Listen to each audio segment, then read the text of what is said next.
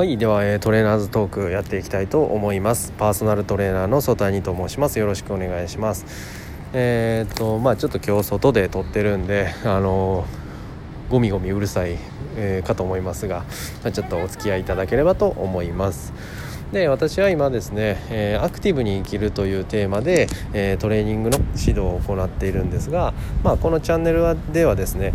トレーニングの楽しさとか、スポーツの楽しさ、体を動かすっていいよねっていうのが、ちょっとのんびりお伝えできればいいなと思います。なので、私の声で、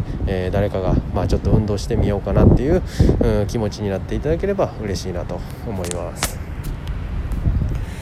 さあ、では、早速なんですが、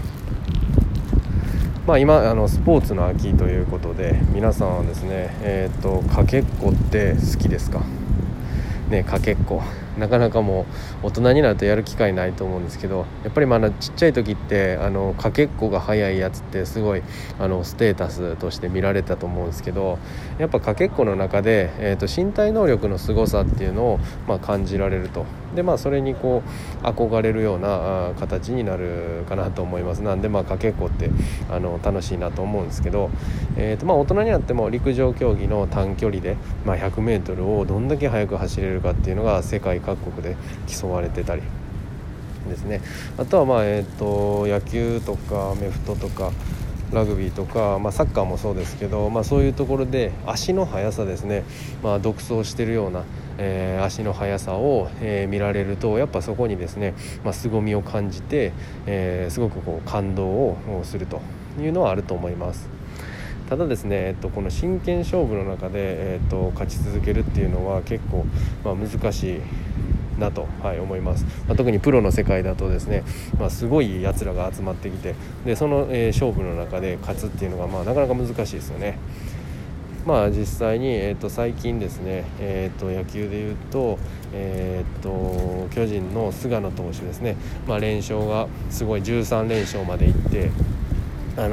それですごいことなんですけど、あれもやっぱ投打が噛み合ったりとか、本人の調子がいい悪いある中でも、いいピッチングを続けるっていう、かなりこうすごいことなんですけど、それでもやっぱり、連勝っていうのは止まってしまうと。なのでやっぱ勝ち続けるの難しいなと、感じるんですけど、その中でですね、自分が、気になるスポーツのニュースでいうと、先日10月18日にですね、JRA 日本中央競馬会で、秋華賞っていう、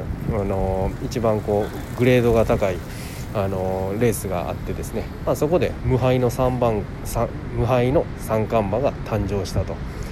デアリングタクトっていうですね、メスの女の子の馬なんですけど、それが無敗の三冠馬ということで、これがちょっと気になったので、今日はそれをお伝えできればと思います。で、競馬かっていうので、ちょっと人じゃないんかいっていう感じなんですけど、結構やっぱ馬が走るっていうのも、すごく美しいと思っててですね、あんまり自分はそんなに根詰めて何かこう掛け事っていうのはやらないんですけど、やっぱ馬が走るのがすごく好きで、子供の頃から見てたんですけど、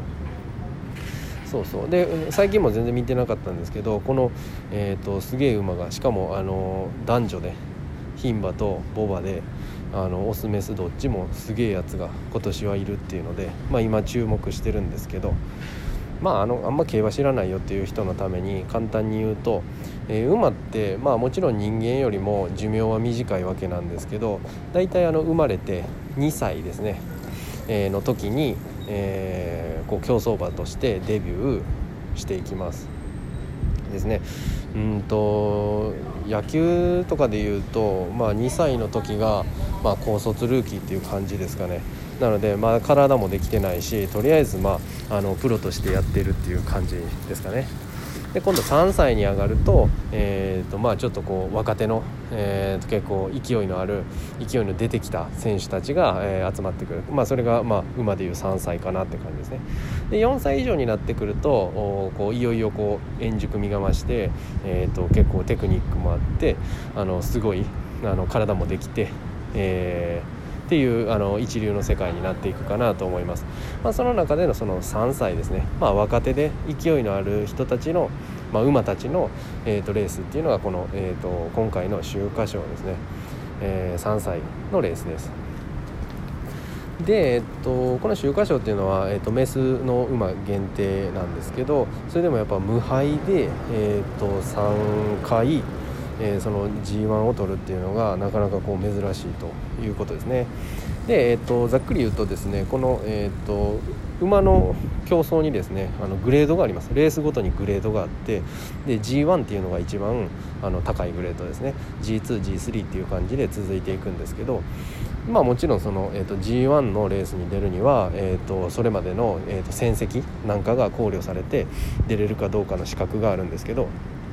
まあね、この強いやつ同士が出てくるので、この G1 のレースを勝つっていうのはなかなか厳しいんですよね。はいで、そんな中で、その G1 のレースを1回勝てたら、地元のヒーローぐらいの感じですね。おー、なんか地元の、選手が、完封したみたいな、そんな感じですかね。わかんないですけど。で、しかも、まあ、G1 って優勝賞金が結構億単位とかで入ってきたりするので、まあまあその馬主さんとかも大喜びっていう感じなんですけど、それで2回勝てたらですね、今度は、まあ、引退後も、野球とかサッカーでいう解説者的な立ち位置で、まあ、テレビに出られるっていうような感じですね。っていう、その1回勝ってもすごい、2回勝ったらよりすごいっていう中で、3回ですね、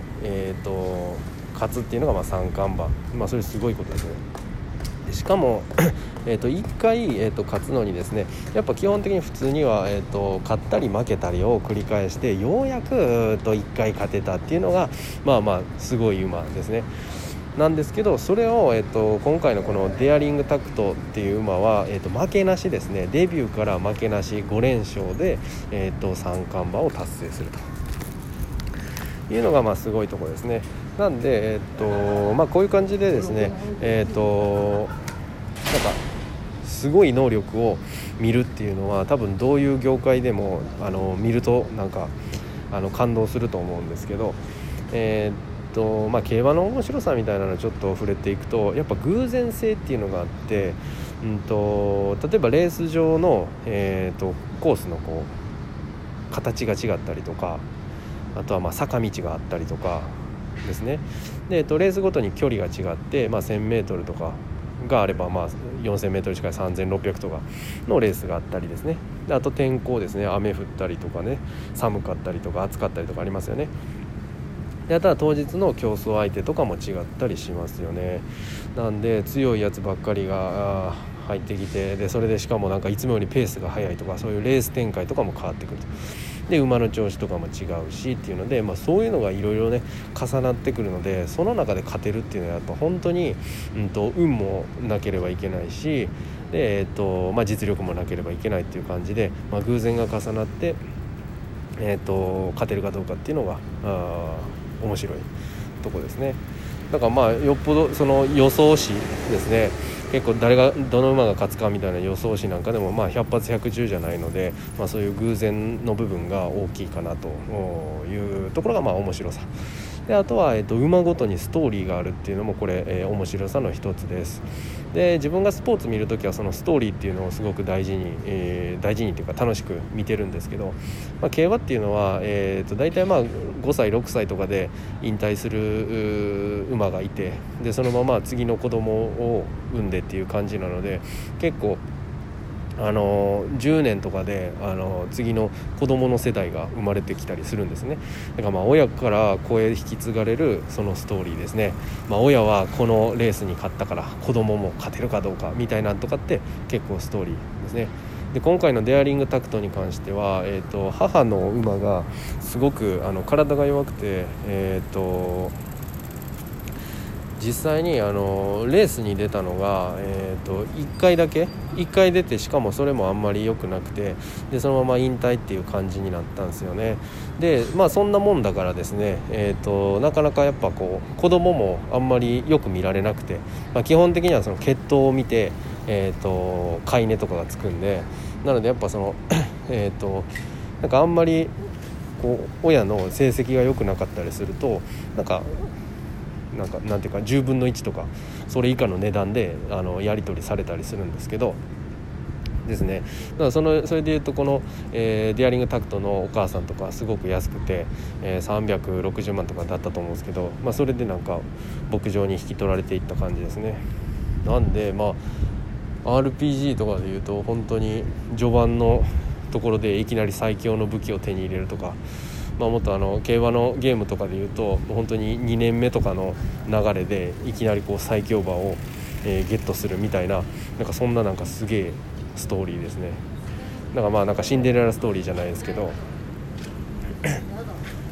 なんでまあやっぱこう雑草魂じゃないですけどこうなんか平凡なところからすごくなんか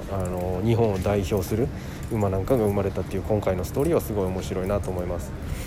であとはまあ今後の話になるんですけど、まあ、これからデアリングタクトに、どういう馬がライバルとして現れるのか、あるいは、それに対して、どういうふうに成長していくかみたいな、そういう過程なんかも見られると面白いなと思いますですね。という感じで、まあ、今日はですねスポーツの秋ということで、秋といえばかけっこですね。かけっこといえば、競馬ということで、